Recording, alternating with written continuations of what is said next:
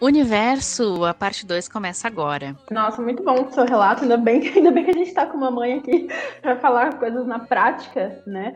Porque é, é, essa questão, inclusive, do baby blues, né, da tristeza pós-parto, ela acontece, é, é na verdade, tipo, de 50% a 80% das mulheres que têm filho é, passam por isso. Olha só, tipo, 50% a 80%, gente. Tipo, não é pouquinha gente, não, sabe? Tipo, muita gente que sofre com isso, assim. E assim, a diferença, né, a Clarice tinha até falado, essa diferença entre tristeza pós-parto e depressão pós-parto, né, é que nessa tristeza ela costuma aparecer lá, tipo, no terceiro dia e costuma durar uma semana, 10, 15 dias no máximo, assim. É.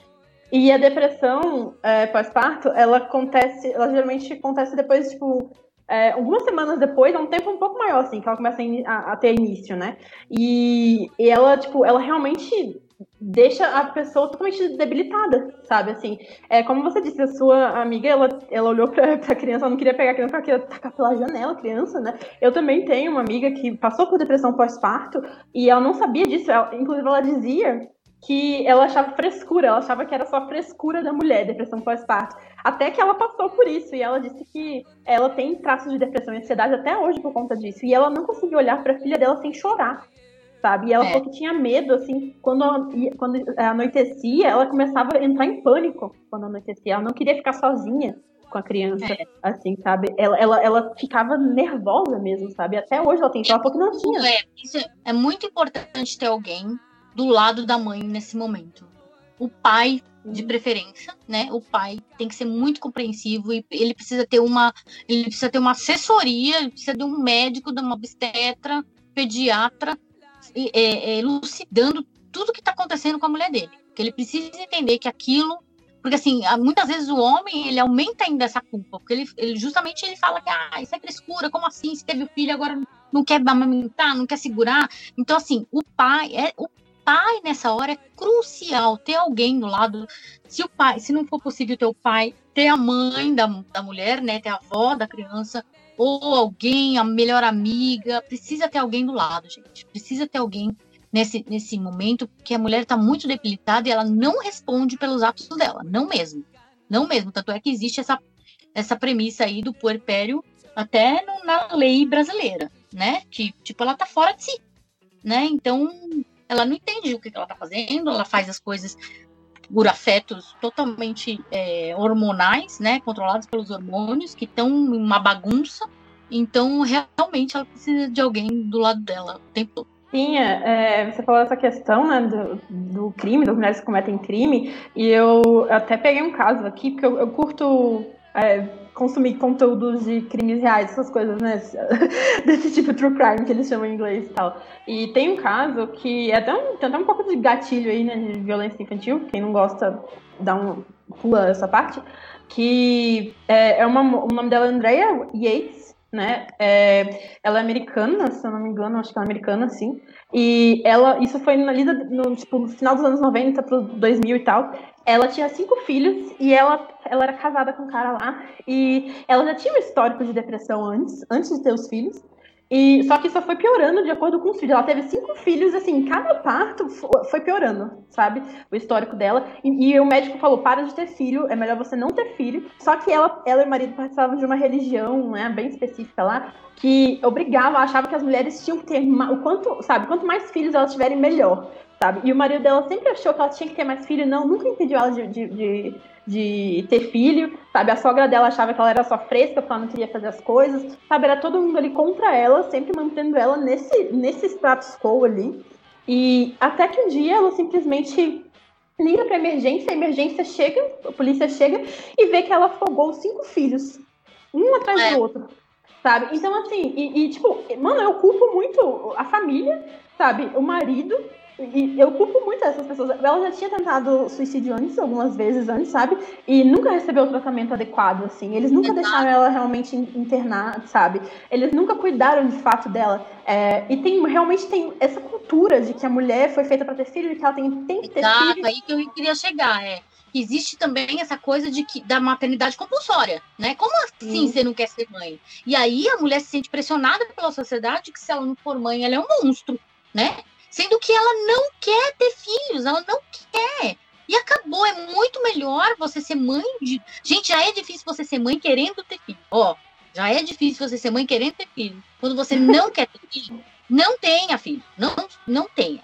Se você for uma mãe que não quer ter filho, você e seu filho vão sofrer. Né? Você só vai fazer uma outra pessoa sofrer. Você vai sofrer, você não queria aquilo, e, e o teu filho vai sofrer, porque ele sente.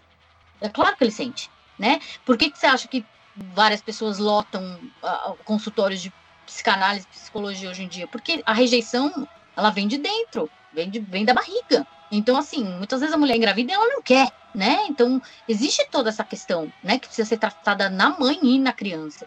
Mas é, eu ia comentar ali que eu fiz, o meu TCC de jornalismo foi sobre mulheres no crime. E eu, eu entrevistei muitas detentas da, do Carandiru feminino aqui em São Paulo. Passei seis meses entrevistando mulheres, foi terrível. Foi, foi bom do lado, mas foi terrível do outro. Foi uma coisa que sugou demais minha energia né? Eu falava que eu precisava de um passo toda vez que eu saía de lá, porque senhor. E, e eu entrevistei uma mulher que matou os filhos afogados, matou três filhos afogados, né?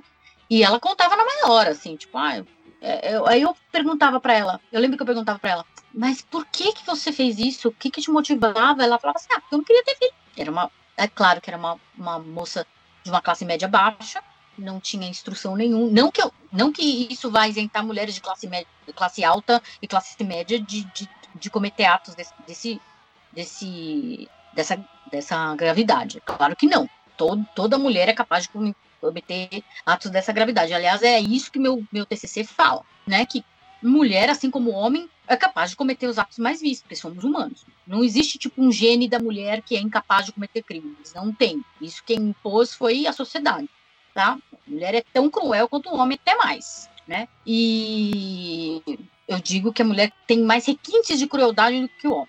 Ela pensa mais, ela é mais minuciosa nos detalhes, ela tem tudo isso, era mais. Ela fica muito claro na, nas reportagens que eu fiz. E com essa, com essa mulher, eu, eu não era mãe na época ainda, né? Tava acabando a faculdade, eu não era mãe. E eu fiquei, imagina eu sendo mãe encarando essa mulher. Eu, eu lembro que eu fiquei abaladíssima fiquei dias pensando na, naquilo. E ela falava com maior naturalidade, falava, porque eu não queria ter filho, não. Eu toda hora embuchava, embuchava, embuchava, e eu não queria ter filho. Aí depois que eles nasceram, eu matava. Que era o único jeito de, de eu me livrar deles. Olha isso. Nossa, que pesado, meu Deus. Isso meu até, Deus. isso até pega outro assunto que a gente não. É melhor não tocar agora, porque esse é um assunto longo, extenso, também polêmico, né? Que é a questão do aborto, né? Se fosse legalizado aqui no, no Brasil, né? Tipo, mano, já tem estatísticas que mostram que países em que o aborto foi legalizado, as mulheres é, abortaram menos sabe? Porque elas têm uma educação muito melhor, sabe? Com relação ao próprio corpo, com relação a contraceptivos e todas essas coisas, sabe? É, então, assim, isso, isso diminuiu, sabe? E melhorou a vida de muita gente. Então, assim, tem gente que é contra aborto baseado em religião, essas coisas todas assim. Mas, assim, é um assunto muito mais complexo do, do que a sua religião diz. Ah, com certeza, se tivesse aborto, ela não teria cometido esses crimes. Sim, exatamente. Crianças não teriam nem nascido. Olha isso. Mas é, na verdade, o que, é que acontece, né? Ainda não querendo falar em aborto, mas infelizmente falando, acontece isso, né? As pessoas da camada mais pobre têm filhos e no final das contas, o que, é que acontece com os filhos? Eles morrem. Morrem pela mão da polícia, morrem de fome, morrem de doença, eles morrem. Então a sociedade mata essas crianças, né? Então não quer que mate, né? Não quer que impeça, na verdade, o nascimento delas, porque elas não são nem consideradas crianças, não são nada, são uma célula, na verdade, ainda um zigoto, não tem, não tem vida, é uma célula. É, você perde milhares de células quando você lava o rosto, por exemplo, por dias. Milhares. É o mesmo, mesmo tipo de célula que você, que você quando você faz um aborto, é exatamente a célula que você perde na camada de pele, por exemplo, que você, você renova. É uma célula ainda, não está formada. É, e aí, o que, que acontece? A criança nasce e a sociedade mata ela depois, mais tarde. Porque é isso que acontece, né? Com as camadas mais pobres, é isso que acontece. Enfim. Só encerrando o assunto.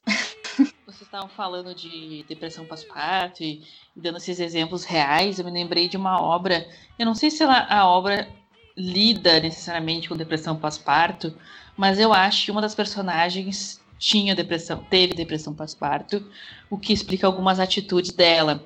Eu não sei se, não lembro agora se todas assistiram, acho que a Michelle assistiu é, Pequenos Incêndios em Toda Parte, que aliás é uma série sobre uma minissérie um dos principais assuntos do livro, da minissérie, é maternidade, né? Fala da maternidade de todas as faces possíveis, é muito interessante. Tem uma personagem que abandona, né, um bebê e dá a entender que ela estava com depressão ou com alguma tristeza, acho que era depressão pós-parto mesmo. E, enfim, ela abandonar esse bebê, né, na frente do, dos bombeiros, acho que ela deixa, desencadeia várias outras questões, assim, né? Então, eu acho interessante Pequenos Incêndios, além de ser uma minissérie muito boa, por ser uma minissérie boa, é, é isso que eu falei. Tem questão da depressão pós-parto, tem a mãe que teve filho e não queria ter filho, tem a mãe que a pessoa, né, a mãe que queria muito ter filho, mas não conseguia ter filho e teve que adotar porque, né, biologicamente, naturalmente, não conseguia. Então tem várias uh, maneiras de mostrar. Tem a mãe que teve filho para realizar o sonho de outras pessoas. Então, assim, é uma minissérie sobre maternidade, essencialmente. acho que todo mundo deveria assistir. E de um jeito bem realista, sabe? Uh, sem querer dar muito spoiler, porque, né, enfim, é, a personagem, por exemplo, da Reese Witherspoon, agora esqueci o nome dela, faz tempo que assisti, assisti no passado é, ela tem vários filhos, ela tem quatro filhos. E ela é de uma classe alta, né? Ela é rica, branca, tem privilegiada, os filhos todos privilegiados, assim.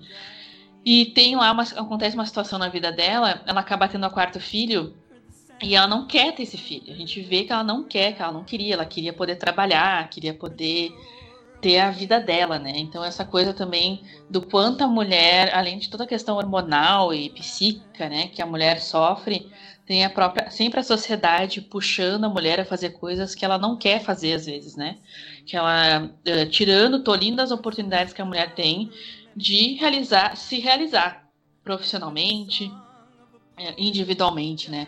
Então, eh, e a gente vê o quanto essa rejeição que ela tem com essa menina afeta a relação delas para sempre. Então a relação entre essa essa a mãe, né, Reese Witherspoon, e, e a filha mais nova é péssima, mas muito vem dessa desse sentimento que ela foi acabou até de forma inconsciente, talvez, desenvolvendo ao longo. Tipo, eu não queria que você estivesse aqui, sabe? Isso é muito pesado, né? Isso é muito complicado, assim. Então, eu acho que é uma boa obra para citar uh, essa questão e também fala um pouco, não fala assim de forma escancarada, mas mostra, né, um pouco da depressão pós-parto também, né, que fez a mãe abandonar a criança, né, por exemplo, na, na frente de um, de um negócio de bombeiros lá. Então, para mim, a obra, assim, tem que ser mencionada aqui. Eu acho que mencionei em outro podcast, nem lembro qual agora, mas estou mencionando aqui de novo. É, eu queria não, eu só ia comentar aqui dessa. Porque eles não falam, né? Eu, eu também não lembro deles comentarem se é realmente depressão pós-parto. Não, não falam, é. Não fala. Mas a gente percebe como a sociedade, porque acontece né, uns eventos, começa a julgá-la. Ela é julgá-la porque ah, ela abandonou o filho, a, a, filha. Então, tipo, ela perdeu já todos os direitos. Nossa, que pessoa cruel. Como é que você, como é que você, uma mãe, abandona? Não, porque o pai, o homem, ele pode ser visto até como abandonar, ok. Agora a mulher, né, é, não pode, porque ela, ela vira um monstro, né? E, então ela tem que provar que, é, que ela, pelo período que ela estava passando ali, que ela não estava bem. Né, por que, que ela fez aquilo, porque não foi por uma questão cruel nem nada. Então, assim, ela, a mulher é muito julgada por isso também, e pouco se comenta, se dá espaço a realmente falar sobre isso, né, de depressão pós-parto de tristeza pós-parto. Eu queria falar sobre outra, outro filme que me marcou demais. É claro que não tem a ver. Acho que no começo tem a ver com a mãe, mas tem mais a ver com, com o filho e com a relação do filho. É, precisamos falar sobre Kevin. Eu ia falar desse, eu ia mencionar esse também. É, da Swinton, que é, na verdade, no começo retrata ela com uma depressão pós-parto. Bem foda, bem difícil bem, bem difícil. E aí depois, mais tarde, não vou dar spoiler aqui, o foco passa pro, pro próprio filho, né? Que na verdade tem outras patologias que a gente não sabe se estão relacionadas com a questão da rejeição dela, da depressão pós-parto. Aí não dá para saber, porque né, são, são mistérios da, da, da, psiquiatria, não é nem psicanálise, é psiquiatria, né? Porque é questão de, de, na verdade, de hormônios, de ligações cerebrais que a gente não sabe como funciona. Mas, é, no começo do filme, quando ela tá grávida, quando o bebê nasce, ela passa por uma depressão pós-parto muito, muito severa. Que a gente fica com muita dó, né? Exato, na frente. É, ela, ela na frente.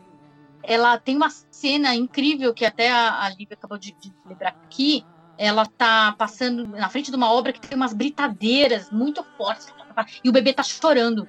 Ela prefere mil vezes escutar britadeira no, ela para ali com o carrinho na frente da britadeira ali fica ali, porque ela prefere mil vezes escutar a, a, aquele barulho ensurdecedor das britadeiras do que o, o, choro do próprio filho. Então aquilo é muito, muito icônico, assim. Aquela cena é muito. E a Tilda Swinton, né? Que não precisa falar nada. Eu, eu casaria mil vezes com aquela mulher. Nossa, ela é maravilhosa, a Tilda. Eu ia citar esse filme porque eu lembrei exatamente disso. Tem essa cena, né? Que é, foi a Michelle que falou, né? Que ela para com o carrinho na frente da, da britadeira lá e ela fica, ela fica, tipo, em paz ali naquele momento. E também tem a cena dela, quando ela ainda tá grávida, que ela olha pro espelho de forma infeliz, assim, sabe? Tipo, olhando pro, pra aquela barriga, aquela criança, e você vê como que ela, sabe? Ela tá detestando aquilo, assim, sabe? E ela, parece que ela fez aquilo mais pelo marido dela do que por ela, né? E até porque ela amava. O começo do filme, é, tem gente que acha o começo do filme aleatório, que ela tá no, naquele festival, né, com bolo de tomate e tal. Gente, não é aleatório, tá mostrando como que ela curtia a vida dela, sabe? Ela trabalhava com viagem, turismo. Ela adorava aquela vida, assim, sabe? Ela, assim, ela se sentia livre e tal. E aí, no momento que ela, ela engravidou, ela percebeu que ela não ia ser mais livre daquele jeito, né? E, e eu acho que. Eu acho que o filme toca nisso, é que nem você disse, a gente não pode afirmar que foi isso que causou as coisas na cabeça do Kevin, né?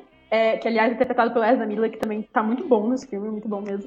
E, e aí você, tipo, você não pode afirmar, mas eu acho que tem a ver, sabe? Essa ligação, né? É, é, esse desgosto que ela sentiu quando tava com ele, tanto que a relação deles é, é uma relação de, de amor e ódio, assim, sabe? É, é, estranho porque eles, às vezes, eles se entendem muito bem, é, e às vezes eles não se suportam, né? Não, eles não conseguem suportar. Isso desde que ele é pequenininho, desde que era um bebê. Ele, ele olhava para ela com uma cara assim de tipo. É um ódio que aquela criança olha. Aquele ator Mirim, aliás, muito bom ele, porque ele olha com uma, um nervoso, assim, sabe? É, e... porque, como eu falei, passa, né? Tudo, tudo a mãe passa pra criança. E, e se você rejeita, aquilo também passa. Aquilo também passa, gente. Queria. É, é, é uma. É, existe um laço de sangue ali, mas não existe um laço, um laço emocional. Existe um, uma, um elefante branco ali, né? De, tipo, tá, tá uma coisa estranha, né? Quando você sente que tem uma coisa estranha ali, opa, a relação é bem estranha, que foi como a, a Clarissa falou, da Reese Witherspoon com a menina mais velha, com a menina mais nova, com a filha mais nova lá do, do Fires Everywhere. Ela não queria ter aquela filha, ela não queria, então ela passou nove meses se olhando, falando, eu não quero as crianças, ainda que inconscientemente, e não falasse verbalmente, mas ela pensava, ela sentia. E tudo aquilo é passado para a criança. A criança sente, né? Então, por isso que eu falo, você que engravidar, queira, queira engravidar, queira de verdade. Não fique, ai, eu quero engravidar, mas eu não sei. Se não sabe, não engravida. Não engravida. Se você tá com dúvida, não engravida. Para engravidar, você precisa estar, tá, pá, certeira. Ou então tem aquela questão também das mulheres que engravidam de surpresa. Aí sim é uma outra coisa que precisa trabalhar dentro de si, né? Tipo, opa, agora eu tô grávida. E aí eu não sei se eu quero ou se eu não quis, né? Tipo, nunca pensei nesse assunto, caramba. E agora, o que, que eu faço, né? E aí tem mulheres que no final das contas falam, não, eu quero, no final eu quero, eu, vou, eu quero essa criança, e aí é um trabalho de aceitação, e tem aquelas que não, não quero. E aí também é, é essa questão da rejeição que é trabalhada. Então eu, eu não sei se é, se é a questão do Kevin, mas é que o Kevin, né, ele tem uma patologia de, de sociopatia, né, de psicopatia, né? Então, assim, eu não posso que, como estudante de psicanálise, cravar que tem a ver essa relação da mãe com o Kevin, porque as coisas são muito mais complicadas do que simplesmente rejeição materna, né? Então, mas e... é, talvez esteja ligado, não sei. Eu acho que no próprio filme, no Precisamos Falar sobre Kevin, tem. É, é, eles tratam dessa questão mesmo da rejeição, tanto que é, ela, ela tem outra filha depois, né? A irmãzinha do, do Kevin. E que ela foi uma gravidez, você percebe que ela queria. Dessa vez ela queria, ela se sentiu mais confortável, ela estava em outro, outro momento da vida dela. E aí a relação dela com a menininha e tanto a personalidade da menininha é totalmente diferente, assim, sabe, do Kevin. É, um, é algo muito mais, muito mais orgânico, bonito, assim, sabe? Sendo que, e tem uma cena até que, que isso é interessante falar, que ela sempre tentou ser uma mãe boa para ele, mesmo com essa distância entre eles, essa conexão bizarra que eles têm, ela sempre tentou, sabe, fazer o papel dela ali. Mas tem uma, uma cena do filme em que ela taca, ela perde a paciência, ela taca o menino no chão e ele quebra o braço. E aí ele fala depois, quando ele tá mais velho, pra ela que esse foi o único momento em que ela foi honesta com ele. Porque foi o único momento que ela realmente mostrou os sentimentos dela para ele, assim. Então eu acho isso muito pesado, sabe? Assim, de tipo, é, ela sempre quis fazer isso, assim, porque ela muito gostou daquele negócio que saiu dela, né? Que, que, que ela não queria ter. E, e aí, mas ela sempre tentou agir de acordo com, com o que a sociedade quer que ela seja, né? A mãe certinha, que sabe, cuida tudo perfeito e tal, tal, tal. E, mas naquele momento ela extravasou isso. E, e aí ele disse que ele sentiu, foi o único momento que ele sentiu a verdade nela. Então, assim, é, eu acho que esse filme ele é muito bom, as atuações são muito boas, ele é muito. Ele, ele é bem denso, assim, né? Ele tem um, um final bem terrível, assim. Mas eu acho que é muito bom, vale a pena assistir e te faz refletir. É impossível sair desse filme sem você refletir sobre essas coisas. E eu também é, queria citar um outro filme que eu assisti é, que fala de, de depressão pós-parto e lida não só com a depressão pós-parto, mas também com outro que a gente vai falar é, depois, que é essa questão da. Pode até fazer essa ponte já, que é a questão da expectativa, né, da sociedade, a questão desse negócio de, de instinto materno e como que a sociedade olha para a mulher grávida, né? Que é Tully, né, com a Charlize Theron. E esse filme, gente, é, é tipo, ela, a Charlize Theron é maravilhosa também, né? Eu quero casar com a Cinta com a Charlize Theron. Toda mulher maravilhosa. Porque ela, tipo, ela já tem dois filhos é, a Tully, né? Não a Tully, a Tully é o nome da babá. Mas a. Esqueci é maravilhoso. É, acho que é Marlon o nome dela, esqueci agora o nome dela. Mas ela tem. Ela já tem dois filhos. E aí ela engravida do, do terceiro, uma menininha no caso. E assim, é engraçado ver como que ela. A perda da identidade dela, sabe? Eu até botei na pauta porque eu acho isso muito importante que às vezes você, pronto, você tá grávida, as pessoas olham pra você como se você só tivesse grávida, você fosse a grávida, sabe? Tudo, tudo que é ao redor de você é, é, é sobre o seu bebê sabe? É sobre aquela, aquele, aquela sua barriga, ele só vem a sua barriga. E, tipo, tem uma cena que ela vai na casa do, do irmão dela, né? E ela chega lá e ela tá acabada. Você vê que a cara dela, ela, tipo, ela não tá dormindo bem, ela tá. Ela tá realmente com a cara de, tipo, meu Deus do céu, alguém me dá um tiro na cabeça, sabe? Ela tá com essa cara. É, o e filme aí... fala muito sobre esgotamento materno, eu Sim, acho. Né? Vai ser o é... tema central do filme, tipo, o quanto ser mãe cansa demais, né? Isso. Aí a cunhada dela olha pra ela e fala: Nossa, você está iluminada. You're glowing. Ela fala pra ela. Aí eu fico tipo, mano, sabe, olha pra ela, olha realmente pra ela. Eu imagino quantas mulheres já não ouviram isso, né? Que falam, ai, nossa, não, você está iluminado, você está muito bem. Sendo que no fundo a mulher tá tipo, pelo amor de Deus, alguém tira daqui. Não, é. Sabe? Eu lembro porque com sete meses, amiga, eu chorava, eu chorava, eu olhava pra minha barriga porque eu não tinha posição para dormir de jeito nenhum, tudo ficava horrível, ficava de lado, não conseguia respirar. Deitava com a barriga para cima, não dava, porque o bebê estava pesando quase 3 quilos, e eu, tipo, imagina 3 quilos em cima do seu pulmão, tipo, né, tipo, você com um saco de arroz em cima da, tenta dormir com um saco de arroz em cima de você, assim, de 8 quilos, assim, tipo, mais ou menos aquilo. É, e eu, aí eu chorava, eu falava, meu Deus, eu não tenho posição para dormir, eu só quero dormir, eu, eu preciso dormir. E aí eu comecei a dormir sentada, porque não dava, e aí minhas costas iam para para cucuia também, né? E, e, eu lembrava que eu falava, meio, eu, eu olhava minha barriga e falava, eu só quero que você nasça, eu só quero que você nasça logo, nasce logo. Eu preciso que você nasça logo. Tadinha da minha filha. É. Imagina o desespero, gente. Nossa. desespero. Né, eu lembro que eu olhava pro meu tornozelo, eu tava inchado, eu enchei, eu enchei demais, né? Porque eu tenho muita retenção de líquido eu, eu olhava pro meu tornozelo, era uma coisa só, parecia uma pata de elefante. Eu olhava para aquilo, eu não conseguia pôr nenhum sapato, gente, só andava de chinelo. Eu chorava compulsivamente, eu falava, meu Deus, nunca mais eu vou voltar ao normal, nunca mais eu não vou poder pôr um sapato alto na minha vida. Nossa, mas eu chorava, eu chorava. E essa coisa da perda da identidade é tudo isso, porque é tudo sobre o bebê. E a mãe fica esquecida né? Tipo, ah, foda-se você, né? Tipo, agora só importa o bebê.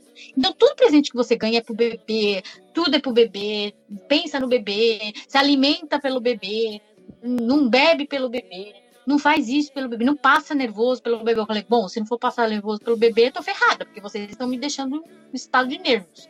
Né? Então, assim, então tudo isso, é, você realmente perde sua identidade. E quando o bebê nasce, você se sente praticamente uma vaca leiteira, porque o nenê simplesmente ele precisa de você o tempo todo. Ele chora o tempo todo que ele quer mamar. E você é o alimento dele. Então você se sente uma vaca leiteira. Você fala, não sirvo mais para nada na vida. Tipo, meus diplomas podem queimar. Todo o tempo que eu passei estudando, tudo que eu tive, tudo que eu viajei na vida, tudo que eu fiz, pode simplesmente rasgar, porque agora eu só sirvo para alimentar esse ser que chora aqui na minha frente. Só para isso que eu sirvo. Então, assim, realmente passa isso pela sua cabeça. Você tá, porque você perde completamente. Você não é mais você. Você é uma, você é uma mãe. Você é a mãe da criança agora. Então, isso é realmente. É Tully é perfeito quando, quando retrata isso. Eu amo esse filme. E a Charlize Theron é maravilhosa. Sim, e tem outro momento também nesse filme que, que eu fiquei tipo, mano, olha, eu achei muito pontual, assim que dá pra ver que foi escrito por uma mulher, né, Diablo Code, é, porque ele, é, é ela, eu não vou dar muito spoiler, né, e tal, mas assim, tem um momento que é, ela sai de casa e ela deixa a bebê em casa com o pai, o pai tava dormindo, mas assim, sabe, tava, ele tava na casa, ele, ela sai e tal, um negócio acontece, e aí tem outra pessoa, que eu não posso falar que essa pessoa não, é meio que spoiler, mas a pessoa, é, é, é, o pai, tá, depois que acontece isso com ela, o pai fala, nossa, não sei o que, que ela tava pensando, é, de deixar a criança, a bebê sozinha em casa. Aí a outra pessoa que tá conversando, que é uma mulher que tá conversando com o pai, fala bem assim, mas o bebê não tava sozinho em casa, né? Você não tava lá? então, tipo, é como se a mãe que tivesse que, que prestar atenção, que ser responsável sempre. O pai não, se, se, o pai tá em casa, mas a mãe tá aí, o, o bebê tá sozinho? Hã? Sabe, o bebê não foi feito sozinho, não, sabe? Não foi partenogênese o negócio ali, não sabe? Eu acho que tem, tem uns pais que esquecem dessa, desse pequeno detalhe, né? Que eles ajudaram a fazer e a responsabilidade é, também é deles. Né? E eu também acho esse filme, além dessa questão de. Eu acho que ela tem um pouco de, de pós-parto. Ele até menciona isso no, no momento do filme, o marido dela. E ela passa por esse esgotamento e, tipo, mano, é, ela tem que se, desdobrar em duas, assim, sabe? Tipo, pra fazer as coisas porque é essa a expectativa da sociedade, que você tem que é, ter uma boa profissional, né? Você tem, porque se você for só dona de casa, aí eles vão criticar também. Então você tem que ser uma boa profissional, você tem que ser uma boa mãe, presente sempre, todo dia, 24 horas também pro filho. Você tem que ser uma boa esposa, e você ainda tem que ter vida social. Então, assim, é muita coisa que fica em cima da mulher, assim. Se você deixar de fazer qualquer uma dessas coisas, você é julgada. Sabe? E às vezes, se você fizer todas essas coisas, você também é julgada. Então eu acho que esse filme trata muito bem dessa questão, assim, sabe? E a Charlize é maravilhosa. Eu não vi esse filme ainda, mas fiquei curiosa, vou colocar na lista aqui. A gente pode até listar os filmes que a gente falou aqui para quem quiser mais organizadinho no post, mas acho que é muito importante a gente comentar um pouco dessa questão da cobrança, né? Uh, que a mulher, eu até comentei antes do Little Fires, né, do Pequenos Incêndios, Aliás, não comentei no podcast que tá no Prime Video, para quem quiser ver. É uma minissérie, que tem uns sete episódios. E eles falam um pouco disso também, principalmente na personagem da Reese, né? Que é. Eh, ela vira a, a mãe, dona de casa, e não tem problema nenhum se você quer assumir esse papel, mas quando você quer assumir de verdade, né? Tipo, foi uma escolha sua. E, enfim, tem, acho que tem vários filmes e séries que falam disso, mas esse é o primeiro que vem à mente, porque a gente vê como isso impactou ela o resto da vida, né? Quando a série começa, a gente entende que ela tá feliz com aquela situação, porque também tem muito uma preocupação em transformar uh, em causar uma, uma imagem né, para os outros. Passar uma imagem de família margarina, né, principalmente essa família dela. E, mas depois, com o tempo, a série vai desenvolvendo e vai descobrindo, não, mas não é bem, é bem por aí. Né? A gente vai vendo também o passado né, e outras coisas. E vocês têm outros exemplos assim de obras que mostram, ou até casos reais mesmo, em que a cobrança tem essa coisa da cobrança da maternidade, de ter que ter uma família, de ter que casar, uh, e tudo mais. E a gente sabe que essa não é uma cobrança feita para os homens, né? Os homens podem basicamente fazer o que querem.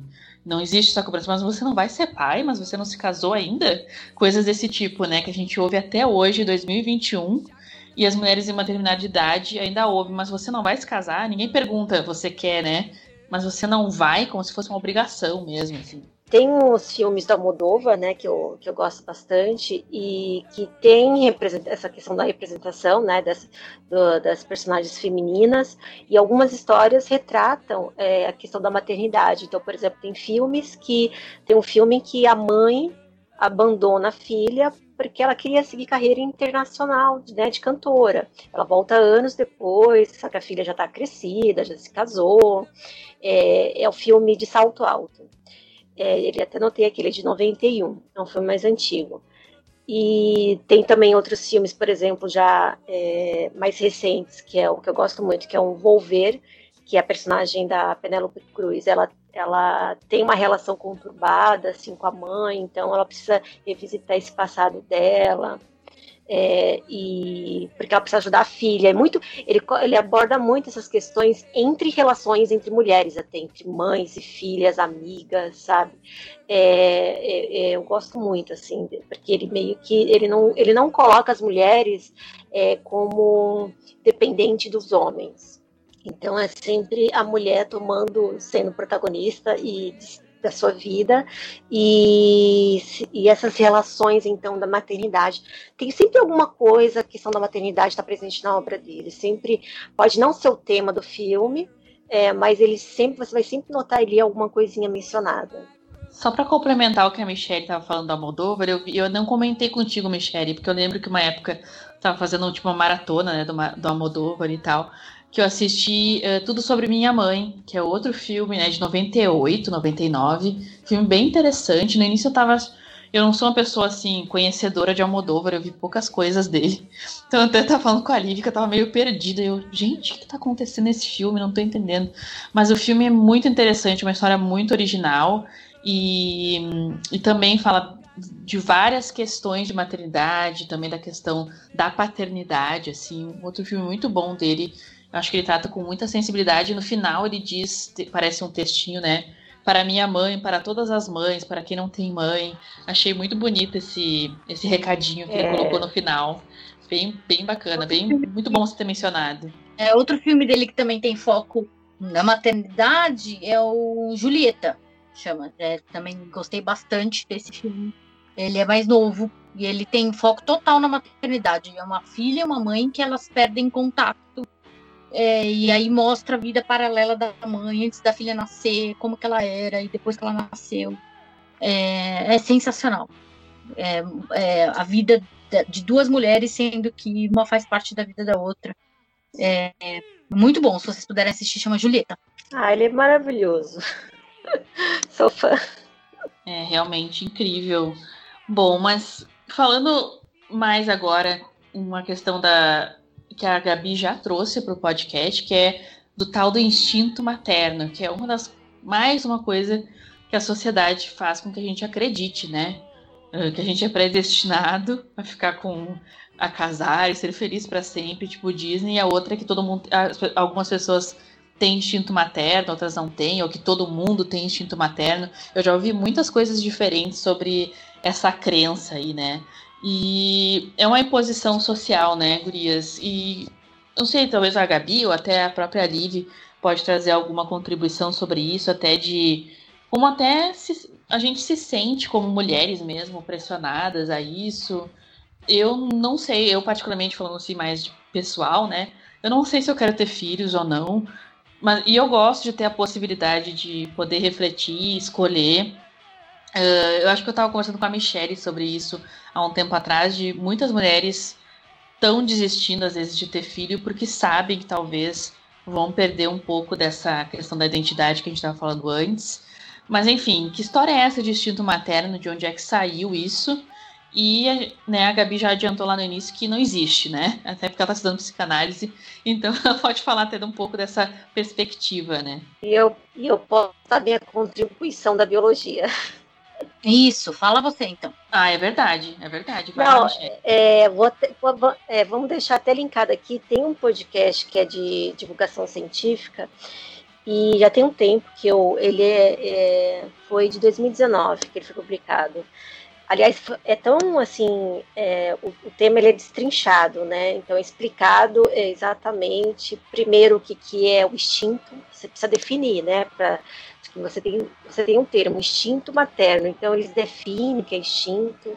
É, ela também é feito por um psicólogo, né? O podcast explica. E então são dois episódios. A gente pode até deixar linkado aqui que basicamente é não existe instinto materno.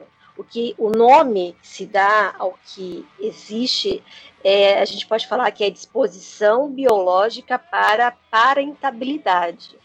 Porque primeiro não é instinto o que existe, né, esse comportamento que existe. Ele, você tem uma mudança assim no corpo, mas ele não acontece somente na mulher. O homem também tem essa mudança. Então você não pode atrelar um comportamento apenas à, à mulher. Então não pode ser materno, já começa por aí. E que não é instinto, né? Ele, ele vem, você tem essas alterações no corpo, no cérebro, inclusive, tanto do homem como da mulher. Isso é provado por estudos já é, científicos.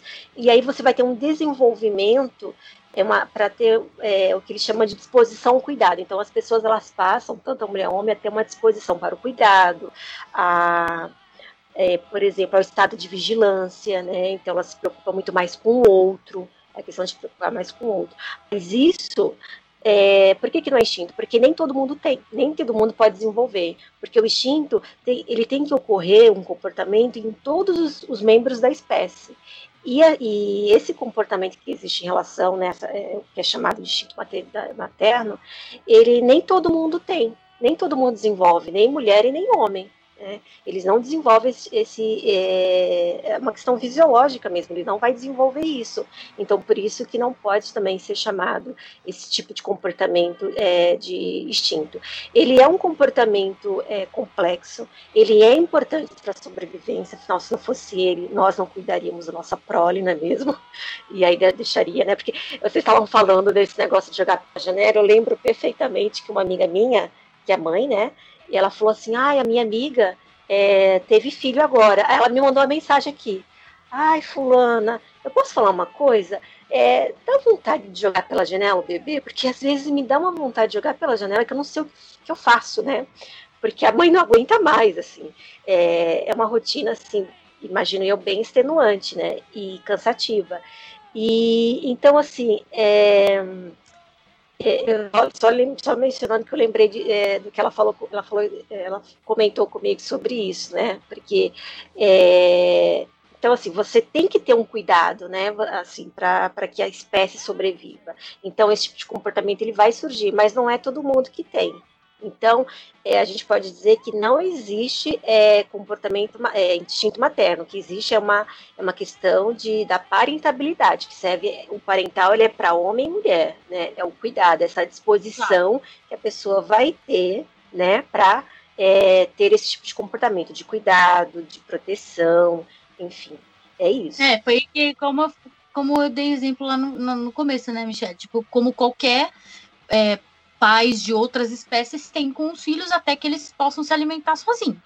Depois disso, Exatamente. eles se viram, né? E é isso, é isso que o pai e a mãe fazem. Né? Eles criam as crianças, eles alimentam, eles cuidam para que não seja, né? Para que eles não não faleçam, né? Para que eles não sejam vítimas de, de um de um como é que se diz? De um predador, que seja uhum. ele qual for né? Mas é isso que passa. Depois aí a criança se vira, né? E aí essa, eu acho que a, a questão do, do, instinto materno, novamente, é uma construção social, né? Que impôs a mulher é, com papel de criadora da criança, de cuidadora, né? De, daquela coisa que a gente estava falando. É, aí a gente passa até por Judith Butler, por um monte de Foucault e outros, outros estudiosos de gênero aí, é, que atribuem toda essa questão de cuidado, é, de cuidar do outro, de se preocupar com o outro, é, atribuem tudo isso à feminilidade, à mulher, como se o homem no, fosse... Eles é. comentam que tem um aspecto antropológico, né? Que aí é os papéis do gênero, então pai, mãe, é. mulher, homem. É. então tem todo esse aspecto social, isso. Então, por isso que, tipo, ai, uma, é, uma professora é melhor se for mulher, a médica é melhor se for mulher, uhum. enfermeira é melhor se for mulher, entendeu? Tipo, então, sempre assim, ai, não, é muito melhor uma mulher do que um homem para cuidar do outro. Agora, tipo, ah, não, uma mulher caminhoneira não dá porque isso daí é uma profissão masculina, porque o homem é natural do homem ser caminhoneiro, whatever, tipo, qualquer outro tipo de encaixa a profissão que você quiser, sexista que você quiser aqui, né? Mas é novamente é uma construção social, né? Antropológica e social. a sociedade se comporta de uma forma a atribuir à mulher a questão do cuidado e a criação das crianças. E aí, eu, eu se eu não me engano, eu, não, eu, vou falar de orelhada aqui, porque eu, realmente eu não lembro de onde eu vi, mas eu vi um artigo científico é, sobre as mulheres pré-históricas, falando que essa coisa de que o homem saía para caçar e a mulher cuidava da prole é mentira. De que a mulher também saía para caçar, né? Às vezes ela saía com a criança, né? Então, tipo, é muito louco isso, né? É, ela simplesmente amarrava a criança nela, assim como tipo, a gente vê essas, essas mulheres, às vezes, é, indianas, ou a galera aqui, a peruana, né, que eles fazem aquele, aquele slack, né, de levar o bebê perto do corpo, e elas faziam isso e elas saíam para caçar. Então, assim, não tinha essa, tipo, a mulher passiva ficava lá né, alimentando a fogueira e cozinhando e cuidando das crianças enquanto o homem saía para caçar dinossauro. Não tem essa. A mulher também estava na dança porque todo mundo passava fome lá e ela também passava. Ela queria comer o que ela quisesse. Né? Então tem essa. Isso derruba mais essa questão, derruba essa questão do, do mito, na verdade, da construção social de que a mulher é passiva e, e é cuidadora. Não, ela é caçadora também assim como o homem era. Também foi provado de que as, a, os principais guerreiros vikings, por exemplo, não tinha distinção entre homem e mulher. A mulher e o homem lutavam lado a lado nas conquistas. Né? Então, isso também não tem nada a ver com gênero. A mulher também era, era responsável pelas conquistas, pelas mortes, pelas tudo isso, né? Então, então elas é... iam, né? Elas iam, elas não ficavam em casa cozinhando, cuidando dos filhos, elas iam é, também pro, vamos dizer, pro pra ação, né? É, exatamente. Elas, elas lutavam ao lado dos homens, uhum. né? as mulheres pré-históricas corriam atrás da presa, assim como os homens também, e o, e as mulheres, e aí mais para frente, né, lá na época das invasões vikings, as invasões bárbaras, ficou provado que grande parte do, do exército viking era composto por mulheres. Eles fizeram carbono 14 lá nas ossadas e viram que grande parte do exército era feito por mulheres. Então, assim, não, tinha essa distinção da mulher ficar em casa cuidando das crianças e o homem ir para guerra. Não tem. Isso daí é muito recente. Mulher sempre foi para guerra, sempre participou ativamente da, da na verdade, da, da, da sobrevivência, assim como o homem. Não tem o papel passivo. Isso linkando com o instinto materno é uma construção social, né? Que se deu depois. Por que, que se deu isso, gente? Aí a gente volta na questão histórica do pós-guerra, né? Tipo, no, na, tanto na primeira quanto na segunda guerra, os homens iam para os frontes, era, a mulher era impedida de ir para a guerra. Ela só, se ela se alistasse, ela ia direto ser enfermeira né? Novamente, essa questão de ah, mulher cuida, então mulher tem que cuidar dos feridos.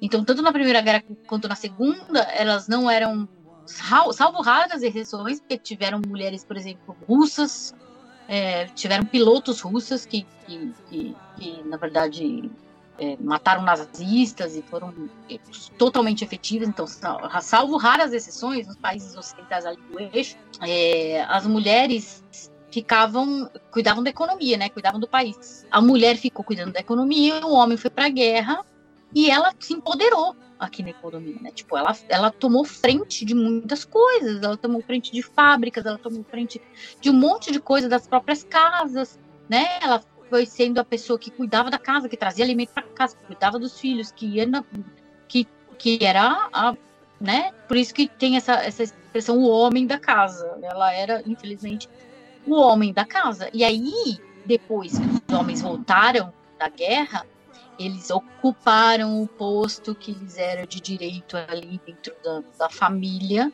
é, é, sendo que eles mandavam na casa e a mulher voltou ao postozinho dela lá, subserviente, cozinhando e cuidando dos filhos. E aí eles, eles é, como é que fala? Eles lutaram por isso, né? Eles lutaram para voltar para casa. Não, eu sou o chefe aqui, voltei da guerra, sou veterano, eu sou macho pra caralho e agora eu, eu que mando nessa casa aqui. E você volta para a cozinha. Foi isso. Foi a partir desse momento que, que, que criou-se esse, esse, esse inconsciente coletivo de que a mulher tinha que ficar em casa e cuidar dos filhos. Foi quando que veio depois dos anos 50, onde as mulheres que trabalhavam eram totalmente mal vistas, né?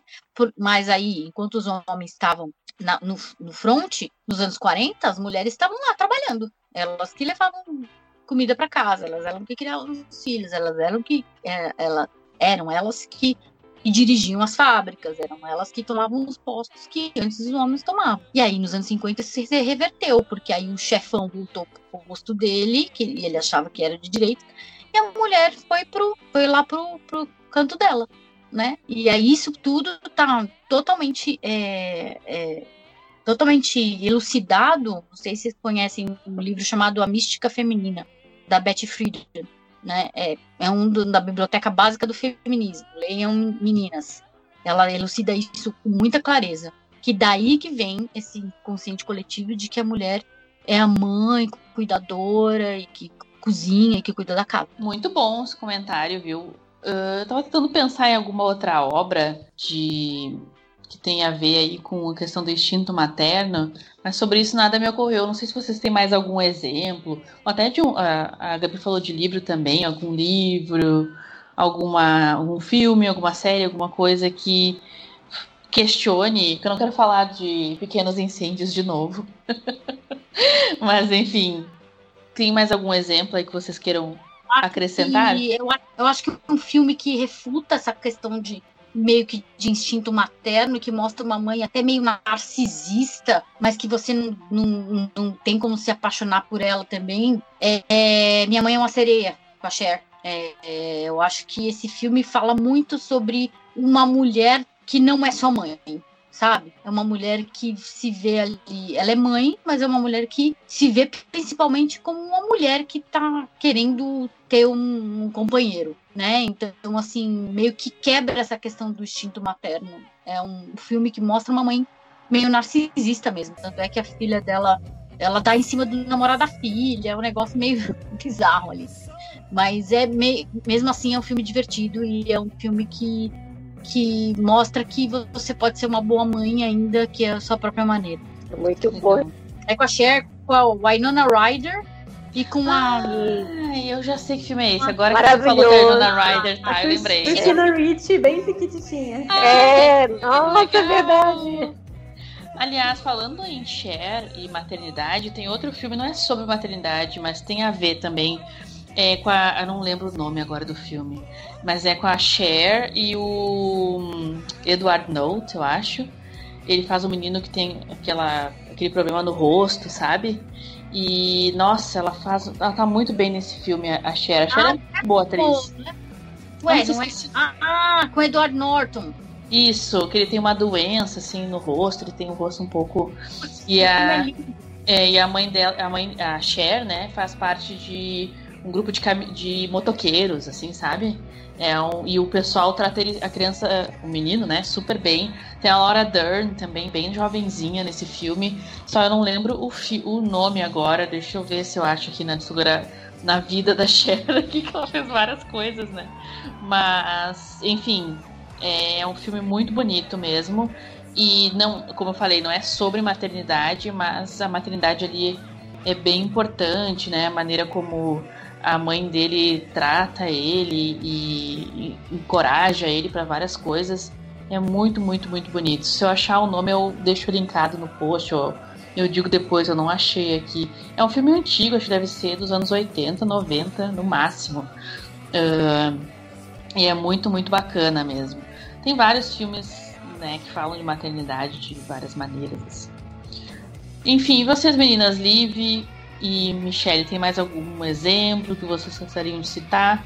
Ou mais alguma coisa que vocês gostariam de falar mesmo sobre instinto materno, até alguma questão assim mais real, de repente, que você saiba alguma história? Então, outro filme que eu separei que se encaixa também com isso é Juno, que curiosamente é do mesmo diretor que fez Tully, né? Que é o Jason Reitman, né? Que ele é também da mesma roteirista, Diablo Code, que inclusive ganhou o Oscar por Juno, né? E Juno é um dos meus filmes queridos da vida, assim. Eu acho um filme que toca em assuntos é, pesados, né? Gravidez, adoção, é, gravidez na adolescência, no caso, né? É, e, mas de uma forma tão leve, de uma forma, assim, é, meio debochada, mais engraçada, mas, sabe, ao mesmo tempo é, dramática. Ela tem vários, vários toques, assim, né? E eu, eu, acho, eu, eu acho o filme muito gostoso de assistir, a trilha sonora é incrível também. É com o Elliot Page, né? Que na época era Ellen Page, que até que foi indicada ao Oscar de melhor atriz na época, né? E basicamente conta a história de uma adolescente que engravida e ela não quer nem saber. Ela, ela simplesmente fala que vai botar. Ela, ela pensa em abortar, só que aí, quando ela chega lá na clínica, ela muda de ideia. E aí ela decide botar pra adoção, né? E aí ela encontra uma família, que é o Jason Bateman e a Jennifer Garner, né? E, e aí, eu, o que eu gosto desse filme é que. É, é, o, que eu, o que eu tô citando é porque, por causa dessa questão do instinto materno. A Juno, ela não tá, tipo, sabe, ela não, ela não, não se apega ao bebê em nenhum momento, assim, sabe? E vou, vou dar um spoiler aqui, mas esse filme é de 2007, tá, gente? Assim, desculpa, mas é que eu preciso citar isso. No final, ela realmente dá o bebê dela é, pra adoção, pra, pra Jennifer Garner e tal. E assim, ela nem quer ver o bebê, sabe? Ela simplesmente dá o bebê porque ela, ela não sente que aquele bebê é filho dela. Sabe? Ela já tem isso na cabeça que o bebê é da outra. E eu acho isso muito interessante, como ele tratou isso de uma forma crua, sabe?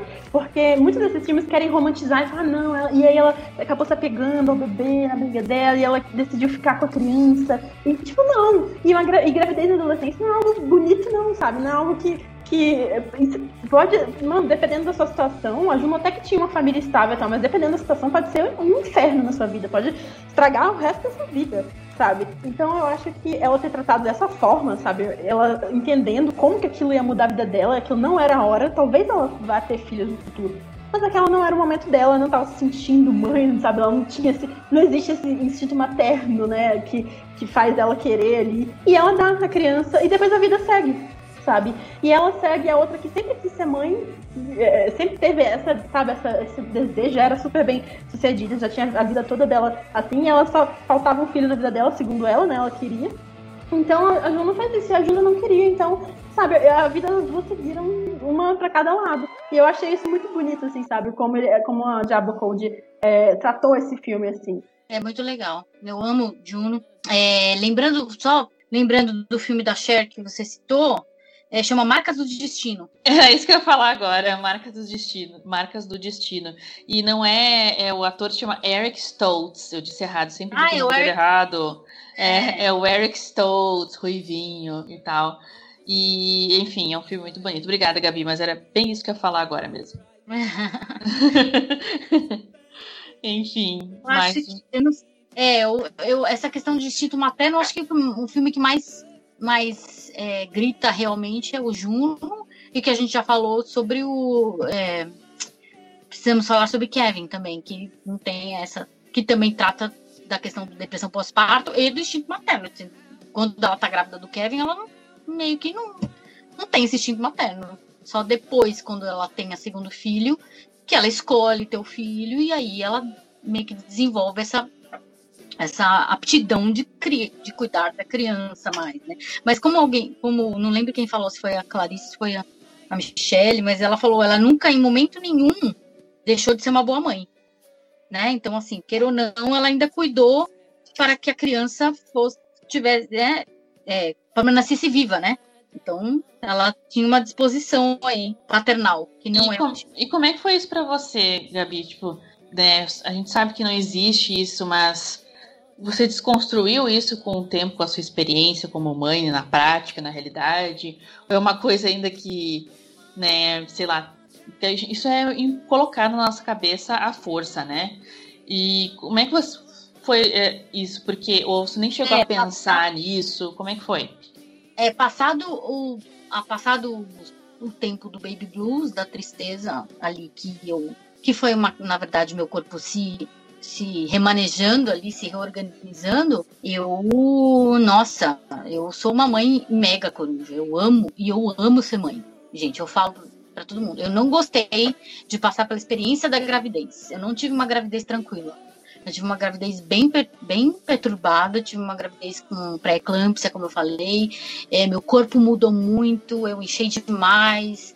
Eu tive uma bem difícil, passei por, um, por nove meses bem difíceis, não foi uma gravidez tranquila, mas eu amo ser mãe. Eu amo ser mãe, eu amo criar um, um ser, eu amo ensinar para ele tudo que eu sei, ensinar a falar, ensinar a andar, ver aquele ser se desenvolvendo, ver ele tendo os próprios as próprias ideias, ele, ele elaborando as próprias, é, os próprios pensamentos. Agora eu tô com minha filha, eu tenho uma filha com 21, que já está na faculdade, que já está tendo a vida dela, já tá, já é adulta, e tem uma com 13, né? Que está agora também galgando esse, esse, esse, essa questão da independência, de pensar por si, de elaborar as próprias ideias, de tirar as próprias conclusões, de ter as próprias ideologias, de também ter essa questão de de lutar contra ser muito parecida comigo, porque na adolescência é isso que a gente faz mesmo, a gente quer uma a gente quer ter uma, uma distância dos pais, né?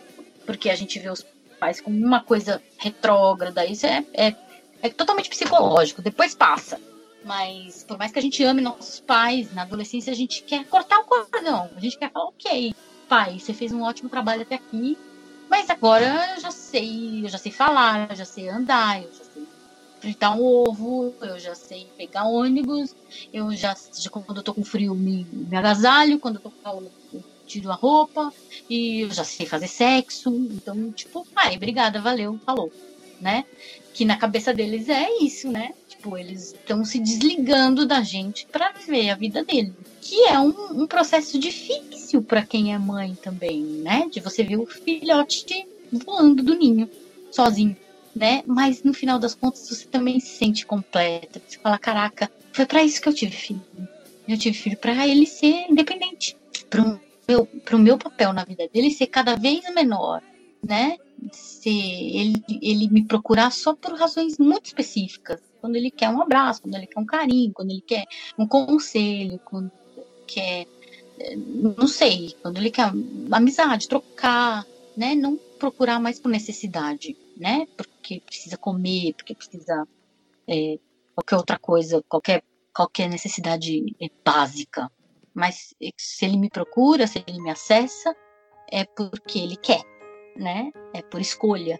Então aí as coisas ganham um outro peso, né? E você vê um ser que apesar de você ter criado, passado todos os seus valores, tudo que você sabe, é um ser completamente diferente de você completamente, completamente.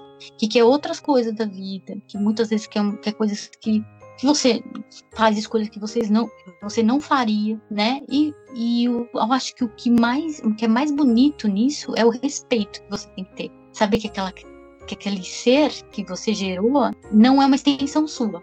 Ela, ele não tá ali para cumprir com uma missão que você não cumpriu, ou para realizar seus sonhos, ou para fazer qualquer outra coisa que você não tenha feito. Teu caminho é o teu caminho, o caminho dele é o caminho dele, né? E isso é o mais bonito, né? Você vê que ele vai trilhar o próprio caminho, vai fazer as próprias escolhas. E você confia que ele vá exercer a educação que você passou para ele, todos os valores, todas essas coisas, mas muitas vezes ele erra e vai errar, né? E aí você não tem que se culpar por isso, porque a escolha foi dele. E aí você também tem que estar tá lá para ajudar e para beleza, vamos de novo, vamos tentar. Então essa é a beleza de ser mãe, né? Nessa idade, né, da criança. Mas eu amo ser mãe. Eu até falo para minhas amigas, ah, se não fosse a pandemia, eu podia abrir a creche da Gabi, porque eu vejo muitas amigas é, nossa, cortando um 12 agora na pandemia, com filho pequeno, tentando trabalhar em casa. E aquela loucura, porque criança não para. A criança quer o tempo todo atenção, ela quer mostrar para a mãe o que ela fez, ela quer descobrir, ela quer andar, ela quer correr, ela quer subir. Ela tá desbravando tudo, todos os sentidos, tudo na vida. Ela tá aprendendo com tudo. E, e você precisa trabalhar, né? Quem vai pôr comida em casa, né? O capitalismo tá aí com o chicote nas nossas costas. E às vezes eu falo para as meninas, eu falo, ah, se não fosse a pandemia, eu abria a creche da Gabi e você podia deixar todos os seus filhos aqui comigo, porque eu amo criança. Eu, eu amo essa paixão que a criança tem pela vida, da descoberta, de tudo é incrível, tudo é incrível, os gostos são incríveis, o limão é azedo, o chocolate é doce, a terra é salgada, e vamos nessa, o cachorro faz au au, o gato faz miau, e o cachorro, o, o, gato tem bigode, o cachorro tem o nariz molhado, e como que se escreve o A, que é diferente do B, que tem uma barriguinha, e tem, tem outros alfabetos que nem são igual, iguais aos nossos, e antes a Terra era uma coisa só, que era Pangeia, e aí virou. Eu amo essa descoberta da criança, desde a tenra idade, ela aprendendo a falar mamãe, papai, até a adolescência. quando ela descobre o próprio corpo, quando ela menstrua, menina menstrua, um menino entende qual o papel dele como homem, né? E isso é incrível. Você vê o ser humano se formando caráter e físico é um milagre. Eu adoro, adoro isso. Mas eu acho que eu me emocionei. Ai, que bonito esse comentário. Acho que fica bom para encerrar. Não sei que as meninas têm alguma coisa a mais para falar. Perfeito a gente encerrar com esse comentário, Gabi, pra, como chave de ouro aí para encerrar a nossa discussão. Legal. Bom. Mas eu, eu acho, acho que vale lembrar bem claro, e, e Michelle, que nem todas as mulheres se sentem assim, e tudo bem, tá? E tudo uhum, bem. Sim. Né? Isso, isso é uma, uma característica muito minha, porque eu, eu amo esse processo. E, e, eu tô falando, e esse processo não é suave, gente. Não, eu posso ter passado uma coisa super romântica que, que eu adoro esse processo, mas esse processo não é suave. É difícil, é muito difícil. É muito difícil. Eu choro às vezes aqui, falando, meu Deus, minha filha tá, tá, tá num, num, período super crítico. Ela tem ansiedade crônica, por exemplo, a gente está no meio de uma pandemia e muitas vezes ela passa por crises que eu não sei como como como aliviar. E como mãe, isso é muito angustiante, porque você vê seu filho chorando, não é como você, quando ela era bebê, que você via o filho chorando, você pegava ela no colo, dava mamar, ou cantava, ou ninava, e ela parava. Não dá mais agora. Agora ela tem outras, outros anseios, outras angústias que estão fora do que eu posso curar, né? Então, assim, não é um processo, não é um processo suave. É um processo difícil, é um processo que exige muito da gente, mas é um processo totalmente humano. E é um processo muito rico, né? Justamente por ser humano. É, então é isso. Se você é mãe e tá ouvindo a gente agora e não tem essa mesma visão que eu tenho, não tem problema. Não somos iguais. E isso também é rico. Isso é incrível. Isso é muito incrível. Eu sou uma mãe diferente de você, né? E nossos filhos vão ser diferentes. E a diversidade está aí, né? E a gente tem que aprender a conviver com ela. É isso que faz o, o ser humano tão especial. Isso aí que você falou é muito importante, né? De nem todo mundo tem essa vontade, né? As pessoas se sentem muito culpadas, eu acho. E então é importante a gente situar as pessoas nisso, né? De que ah, se não se sente assim, tá tudo bem. É, é ok não se sentir assim. Você pode ter uma vida ótima sem ser mãe e fazer outras coisas, né? E também tem muito uma ideia de que a pessoa só vai ser completa, a mulher, no caso, a gente tá falando de maternidade, né? Se ela for mãe. Se ela não for mãe, ela não é uma mulher completa. Tem muita gente não, que é acha e diz isso, né? É. Então, Totalmente pelo amor de Deus, né? A gente é completa fazendo o que deixa feliz, né? Exatamente. E é isso. E, e o que eu falo, assim, você pode gerar não um filho, mas um projeto, um projeto de vida, uma, uma obra de arte, uma, um mestrado, uma pesquisa. Isso também é uma geração, né? Você cuida, você tá lá, você tá alimentando aquilo, você tá se dedicando àquilo, você tá com toda a sua energia ali. Esse é seu filho. Não é à toa que quando a gente acaba de fazer um mestrado, de fazer uma faculdade, a gente fala, não, isso aqui é meu filho. E é meu filho mesmo. Tipo, você. É claro que não é a mesma. A mesma. Não vou colocar aqui em falsa simetria, não, não se compara criar um ser humano e fazer um mestrado, não é isso. Porque o seu mestrado não vai virar para você e falar, mamãe, por que meu amiguinho de dois anos tem câncer? Não, não vai fazer essas perguntas metafísicas, né? Mas é mesma coisa de mãe de pet, não, não existe mãe de pet, gente. É muito gostoso cuidar de cachorro e gato, eu amo, eu tenho animais, mas é, mãe de um ser humano é uma outra coisa, né? Que como eu falei, essa dedicação de você formar o caráter do outro, né? E aí é um trabalho muito intenso e que te questiona, questiona os seus próprios princípios, seus, seu próprio caráter, né? Mas você pode, que eu digo de gerar, você pode empenhar, colocar toda a energia da sua vida em outras coisas que não sendo um filho, um ser humano, né? E não tem nada de errado com isso. O mundo tem aí 7 bilhões de pessoas tudo, tamo, tamo, tá todo mundo muito bem. Fique em paz com, com a tua decisão. Maravilha, que bonitas essas palavras, Gabi. Muito obrigada mesmo por ter participado. Acho que acrescentou muito e trouxe exemplos tanto né, da tua vida mesmo e das tuas experiências e também até das obras que tu mencionaste aqui, todas muito boas. Muito obrigada. Lembrando então que vocês podem, a gente vai deixar tudo linkado no post as redes sociais da Gabi, né? Ela citou o Instagram e o Twitter. Ela tá usando mais o. Não, Instagram nada, ela citou o Twitter. O Twitter, que ela usa bastante, ela twitta bastante mesmo. Sempre que eu entro, sempre tem tweet da Gabi. e hum, o Minas Nerds, né? Que é um. Agora as meninas realmente são muito produtivas no Instagram, fazem uns, uns posts bem legais, então curtam né, o trabalho de mulheres, assim, que nem nós aqui no Universo In, e que falam de mulheres, né? Não, então isso é muito importante. E também o podcast, que tem esse nome maravilhoso, né, Gabi? Fala aí do, do mais um pouquinho do podcast, que eu amo esse nome desse podcast. Podcast é. Depois que o Minas deu um tempo, na verdade, né? Depois que a gente deu um tempo com Minas, que a gente meio que encerrou o projeto, eu me senti um pouco meio órfã, assim, de fazer, né? E meu marido também tinha saído é, do Judão, eu não sei se vocês conhecem esse site. Ele era editor do Judão, que é um site de cultura pop também. E nós dois tínhamos saído exatamente do nosso grande projeto ao mesmo tempo. E a gente olhou um pro outro e falou: Poxa, nós dois somos jornalistas de cultura pop.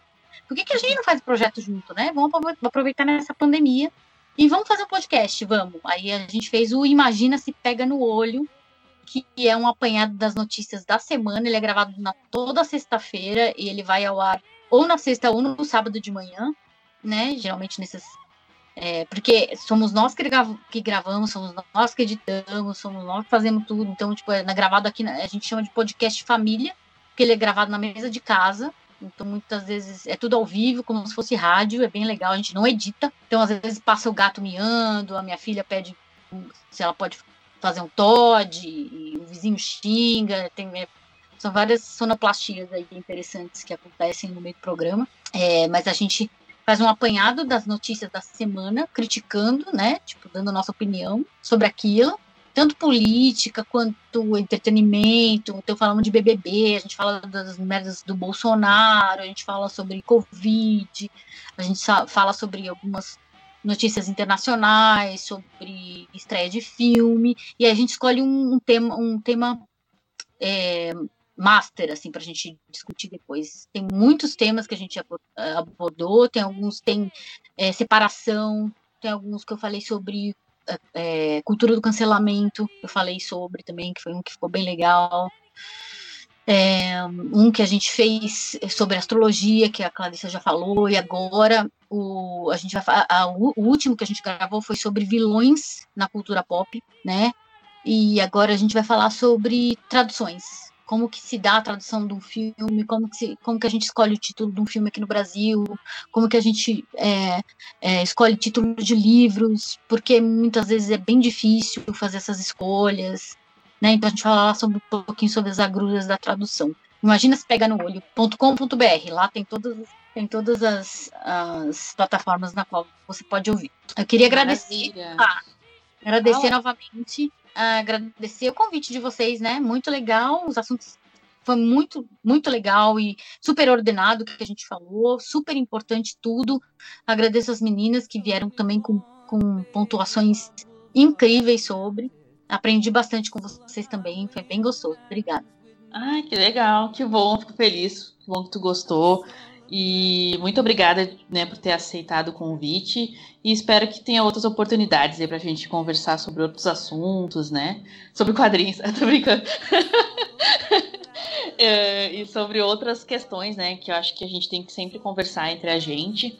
Muito, muito obrigado mesmo. Fico muito feliz que tenha gostado, que tenha te acrescentado que tu muito bom, muito bom. Então tá, meninas. Liv, Michele, vocês querem comentar mais alguma coisa? Não, acho que é isso. Acho que, eu também quero agradecer, Gabi. Acrescentou muita coisa, muito, muito bom saber o ponto de vista de uma mãe, né, que tem tanta consciência assim. Acho que isso agregou muita coisa ao podcast mesmo. Sim, uma mãe que trabalha, né, com essa, essa cultura pop também, né? E o olhar delas também sobre isso. Muito bom. Obrigada, Gabi. Eu vou deixar também linkado o podcast que eu e a Gabi participamos lá, quer dizer, participamos, não, sou fixa, né, lá na Delirium Nerd, uh, sobre a Mulher Maravilha, que tem coisas bem importantes lá também que a gente comentou sobre esse filme. E é isso, gente, vai ficando por aqui, então vão lá no blog, né, universoin.wordpress.br para pegar todos os é, .com, na verdade, para pegar todos esses links, seguir a Gabi nas redes e também seguir os podcasts e os projetos dela. Uh, não esqueçam de comentar também outras experiências que vocês têm, também outras obras que talvez a gente tenha esquecido de mencionar ou que a gente não conheça. E é isso, a gente vai ficando por aqui. A gente volta na, no próximo Incast. Muito obrigada e até mais. Tchau. Tchau, gente. Ai, gente, obrigada.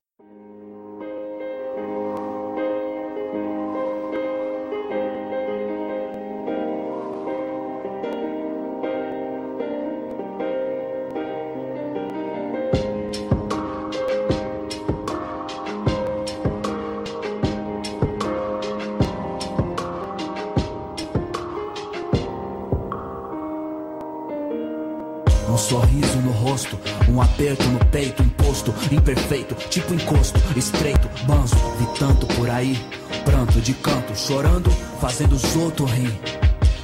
Me esqueci da senhora, limpando o chão desses boy, cuzão, tanta humilhação não é vingança, hoje é redenção. Uma vida de mal me quer, não vi fé profundo, vê o peso do mundo nas costas de uma mulher. Alexandre no presídio, eu pensando em suicídio aos oito anos, moça. De onde cê tirava força? Orgulhosão de andar com os ladrão, trouxa. Recitando mal com ex, sem coragem de lavar uma louça. Papo de quadrada, doze, madrugada e pose. As ligação que não fiz, tão chamando até hoje. Dos rec no de Jose ao hemisfério norte, o sonho é um tempo onde as minas não tenham que ser tão forte. Nossas mãos encaixam certo. Peço um anjo que me acompanhe. Em tudo eu vi a voz de minha mãe. Em tudo eu vi a nós. A sós nesse mundo incerto. Peço anjo que me acompanhe. Em tudo eu vi a voz de minha mãe. Em tudo eu via nós. Outra festa, meu bem, tipo Orkut. Mais de mil amigos e não lembro de ninguém. Grunge, Alice in Chains, onde ou você vive Lady Gaga ou morre Pepe e Neném.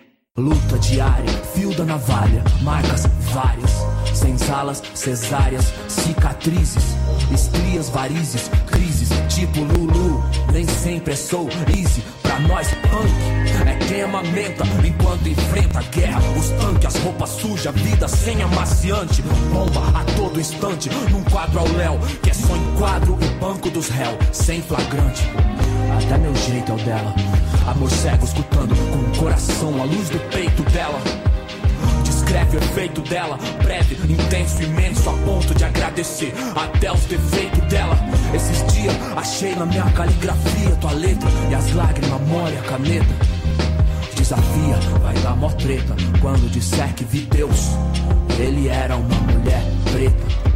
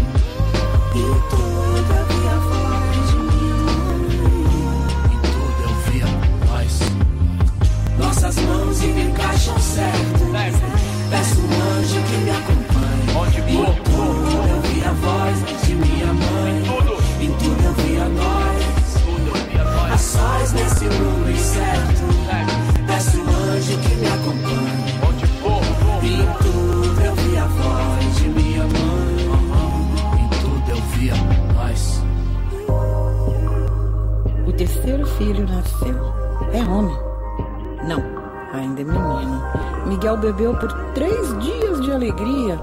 Eu disse que ele viria, nasceu. E eu nem sabia como seria. Alguém prevenia. Filho é pro mundo. Não, o meu é meu. Sentia necessidade de ter algo na vida, buscava o amor das coisas desejadas, então pensei que amaria muito mais alguém que saiu de dentro de mim e mais nada. Me sentia como a terra, sagrada. Barulho, que lambança, saltou do meu ventre contente, parecia dizer é sábado, gente. A freira que o amparou tentava reter seus dois pezinhos sem conseguir, e ela dizia: Mas que menino danado! Como vai chamar ele, mãe? Leandro.